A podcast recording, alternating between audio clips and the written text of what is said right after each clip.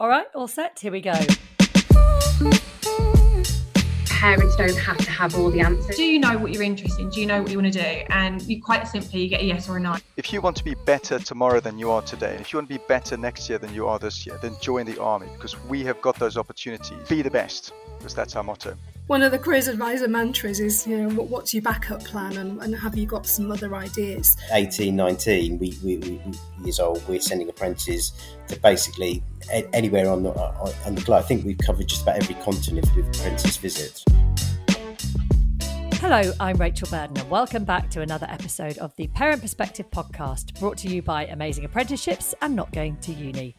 This podcast is all about giving you, parents and carers, everything you need to know to help your children make the right choices after leaving school or college. Now, that can be anything from apprenticeships to different kinds of technical education or work experience. It can also be traditional academic study.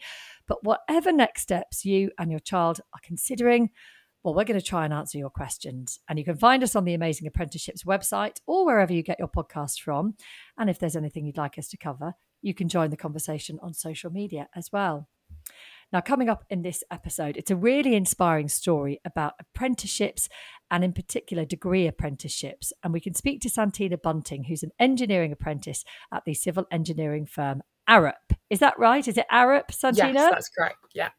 I'm really excited to hear your story because I think this will give a lot of parents and carers some inspiration for their own child.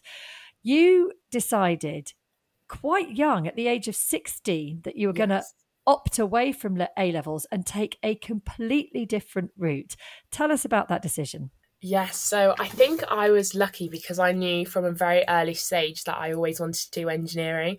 So I did some work experiences, I entered a couple of competitions, um, and I went to a grammar school actually. And you know, in, in grammar schools, it's traditionally pushed um, once you do your GCSEs, you do your A levels, and then you go straight to university.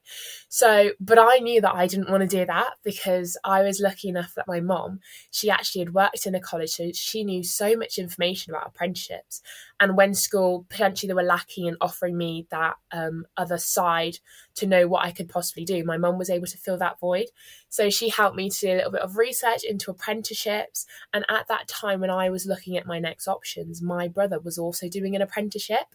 So I was really lucky because he was sort of a role model where I could be like, oh, well, he's really enjoying it. These are the benefits that he's finding. Well, that could be applicable to me. So doing my research, looking at all the other companies, I think I applied to about five different companies. Um, I realized that I wanted to do an apprenticeship. And I remember the day I told my friends, they all started crying because of, oh, oh no, you're not going to do A levels. And I was like, no, I'm going to do an apprenticeship. I'm going to work and I'm going to go to college. And that's the best option for me. What was it like starting in a place of work at that age? Yeah, I think for I, I think not a lot of 16 year olds can do it, if I'm being honest. It's it's very different from the school environment, you know, from seeing your friends to going into that professional environment. But I think I was lucky. I think I was ready to go to work because I, I really do like love education, love learning but I'm also quite a people person. So going into a work environment, I found it really exciting because there were people who had different experiences, people in the company who've been there for 30 years, different backgrounds. And I was able to apply those like team working skills, organizational skills that I'd helped learn at school and put it into a real working life situation. So I actually really enjoyed it. But yeah, I think it, it, it is very hard. It's, it's very difficult going from one situation to another. So you applied for various different schemes. How did you know where yeah. to start and what the right place would be for you? I think that's a big question for a lot of people because there's so much information out there and I think sometimes that can be a disadvantage because you don't know you don't know where to look. But the main websites I use was gov.apprenticeships um, and Rate My Apprenticeships. They're both two very helpful websites. And also Indeed because different companies they list their apprenticeships at different times. So my advice is if you know the industry that you're going into, for example, I knew I wanted to do engineering, I looked at the top companies um, in the UK in my local area. And then I went on their website specifically and I looked at when they advertise the dates because with apprenticeships, they can range from opening in October to opening in February during National Apprenticeship Week. So you have to make sure that you note down when the application opens so you can know when to apply. So yeah, so I had those five top companies that I applied for. I had to get a CV, I had to answer questions, and that's sort of the stuff that school didn't show me how to do unfortunately you know when you have your peers HE lessons, you'd think that they'd teach you how to do a CV on how to sort of sell yourself because that's what a job's all about. But they didn't. But luckily, as I said, I had my mom, so she was able to help me do that and put everything together in order to submit a strong application. You're so lucky to have family support in all of this because there could be plenty of teenagers am. in a situation like yours whose parents would be really yeah. uncertain, not necessarily anti apprenticeships, but just wouldn't have the knowledge about all this to to give you the right guidance. Yeah, I think I was really lucky I had my mom. She's she's been my rock throughout the whole process, I've got to say. And I think we, we sort of can't blame parents because it's about them lacking that education. And I think with apprenticeships, it's not just about educating students or people who want to do a career change. You have to educate the people the role models who are going to help them in making the decisions. So if you educate parents, showing them, look, if your child does this, they get paid, they get a free degree, they get all these and the benefits, then the parents can help the child better make that decision. It's all about teamwork at the end of the day and enabling people to have the right knowledge to make that correct decision. So if someone does have a parent who's less supportive, you have to think, well, why is a parent less supportive? And it's because they haven't had the right information. Right, we're going to come on to the free degree a bit later because I think people's ears are propped off at that one. But um, in terms of the sort of life change for you, did you worry that yeah. you'd miss out on sixth form and parties and free periods and all of that that comes with sixth form life? Yeah, I think that's um, a lot of things that people, a, student going into apprenticeship, would be thinking out because obviously all their friends are still together. I went from you know seeing my friends every single day to seeing them uh, like once a month. But I, I think I was really lucky in the sense I have a really strong friendship group. So even though they were all together at school, whenever we had parties, whenever we were going out, they always included me. And obviously, you know, with social media, it's so much easier now to keep in contact with everyone. And I think I, am lucky that I've ended up at such a good company because at Arup we have a big social um, aspect to the company. So they put on socials, they have like badminton club, um, different things. We even have a ski trip, which I'm hoping to go on this year.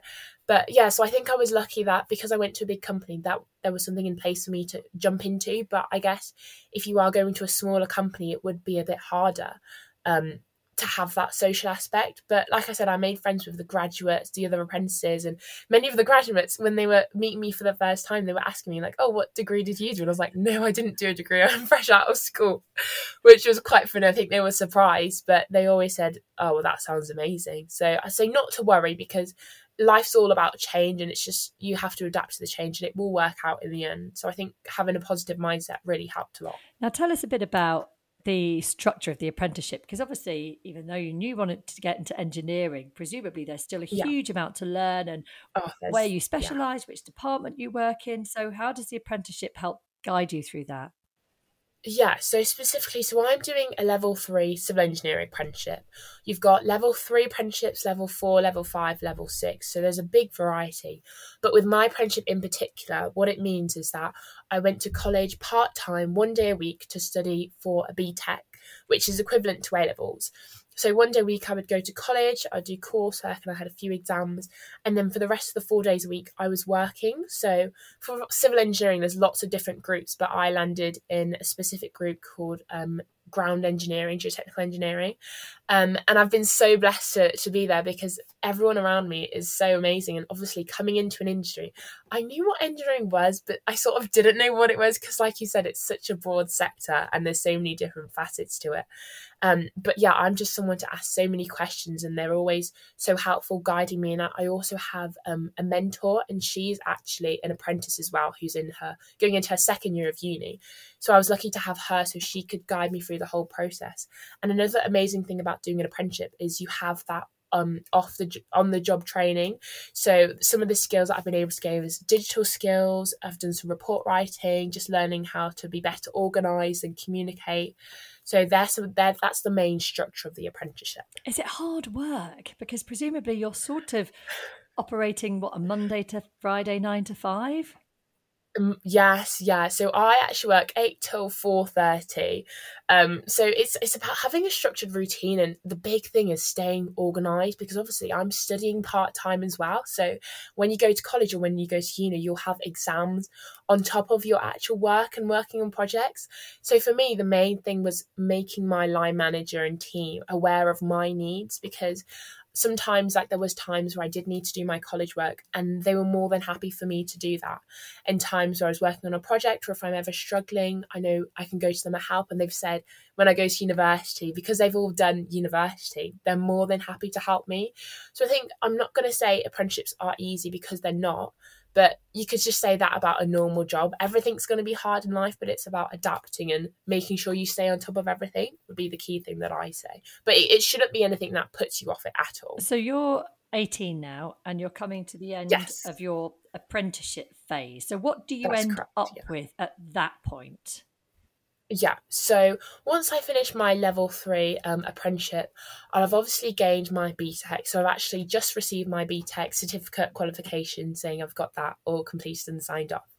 And, and then I also gain a certificate saying I've completed my level three apprenticeship and I've passed my endpoint assessment. And um, I'm quite lucky because with civil engineering, we have an organisation called the Institute of Civil Engineers.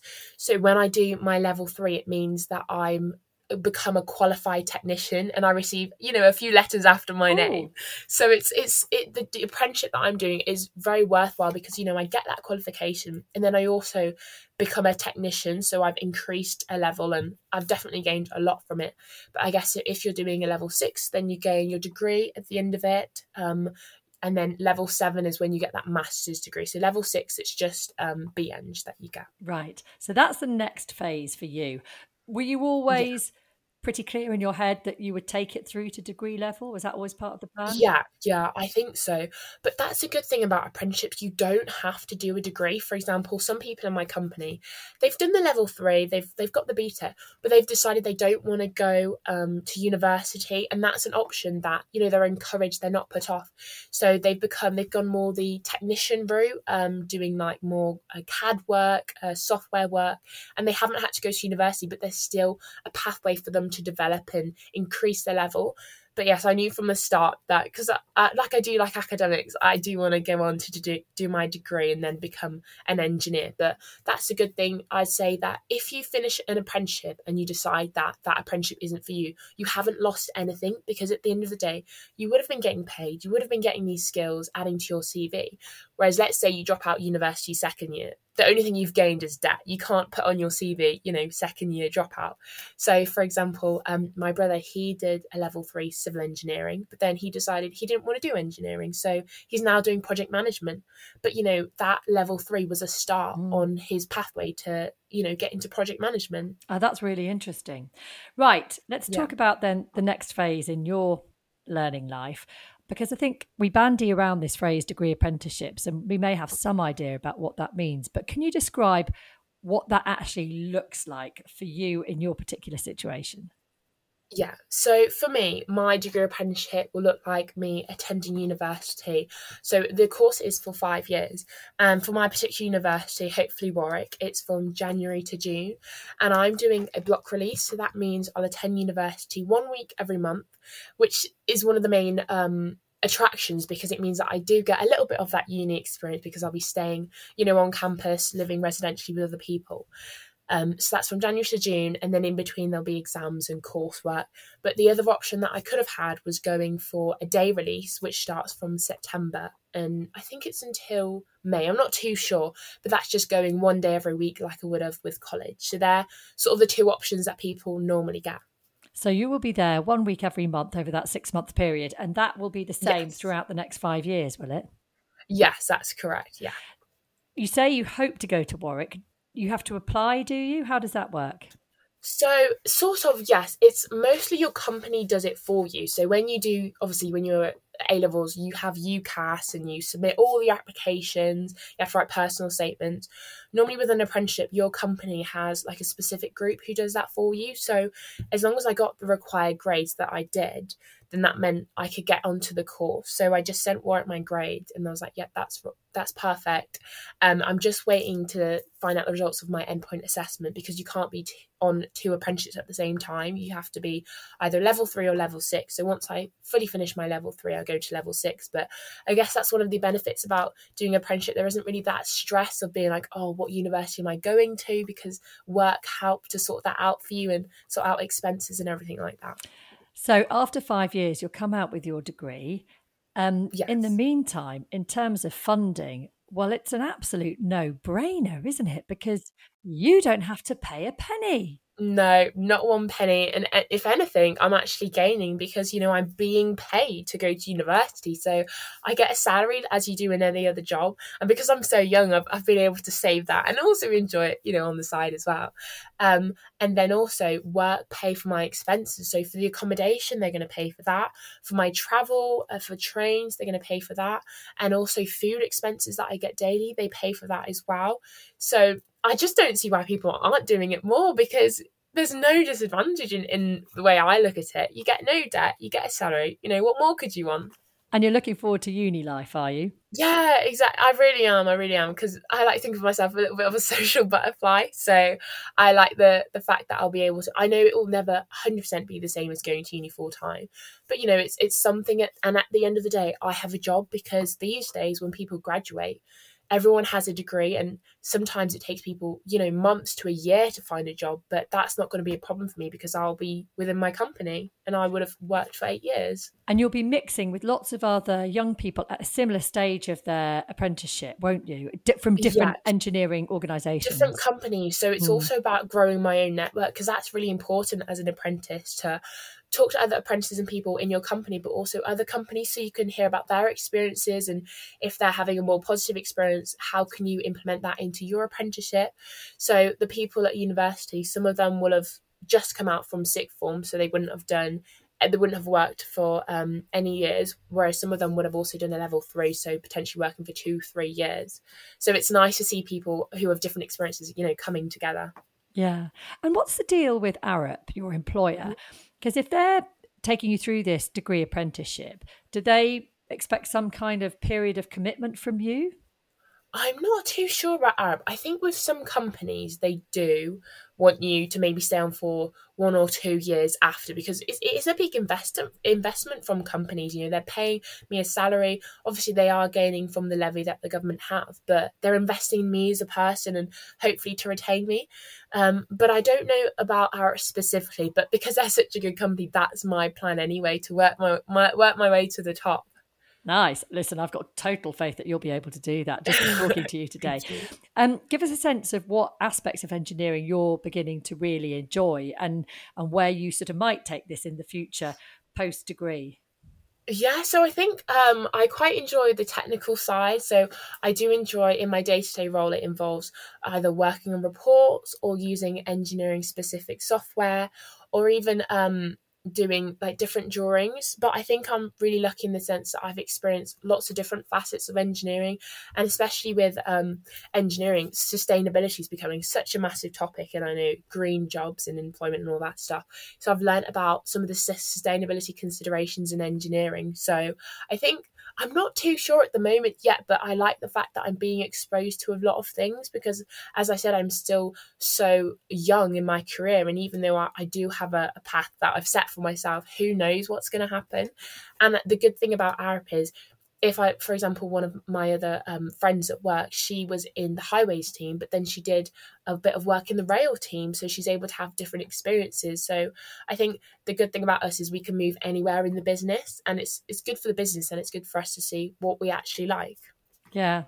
One thing I say t- to my children these days when talking about their future and careers, I say to them, well, you've got to try and move into an area which won't be overtaken by AI at some point in the future. Yeah. How well insulated are you, do you think, from that kind of threat? I presume AI will become a big part of the kind of mm-hmm. technical capability of engineers in the future. Yeah, I don't think I don't think AI is a threat. I think it's something there to help us because with engineering, excuse me, AI will be useful, but it will never fully mean that engineers won't exist because engineers you know that's one of the the jobs that will always be needed in the world because even if you have ai you need to be able to understand what you're putting into the ai or mm. the maths behind it that side. So i think with the development of ai it will help make us more efficient in the way that we work um, things will be easier. But no it definitely won't make engineers become obsolete which i think is why i've got i've chosen this industry because i know that I, i'll be in this job for a long time now, you strike me as someone who's incredibly mature, very bright. You know exactly what oh, you want to you. do. I don't think every 16 year old fits into that bracket. I'll be honest. I know a couple who certainly don't. Um, so, what advice would you give to people who are perhaps thinking about apprenticeships but may not have the same clarity of, of purpose and ambition that you do? Yeah, I think the big, the big thing that I'd say is research. Research is honestly the most important thing that's out there because, as I was saying earlier, there's so many tools, so many information sites out there, and it's really about narrowing down to what you want and maybe instead of looking at specific jobs you can look at what skills do i have and what jobs use those skills and another thing is doing work experience. I, I, know sometimes it can be hard to find work experiences and filling it in, but I think work experience is so invaluable because, especially if you can get it in your industry. I've known people who have done work experience in law, for example, and they've decided, oh, well, you know, that's not really for me because I've had that practical experience. So I think the best thing is being proactive. It's all about being proactive when it comes to applying for apprenticeships and looking because you're not going to get stuff handed to you, handed to you on a plate.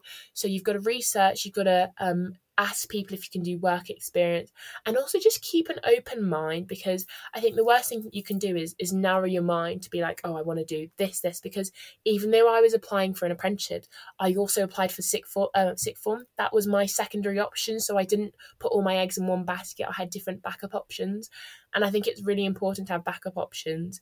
And, and even ask your school for help as well be like oh could you help me with this? But don't be afraid to just get out there and look is the main thing i'd say what has been the most challenging thing or the most unexpected thing you've had to deal with, oh. perhaps, in your apprenticeship journey? I don't know. Oh gosh, that's such a hard question.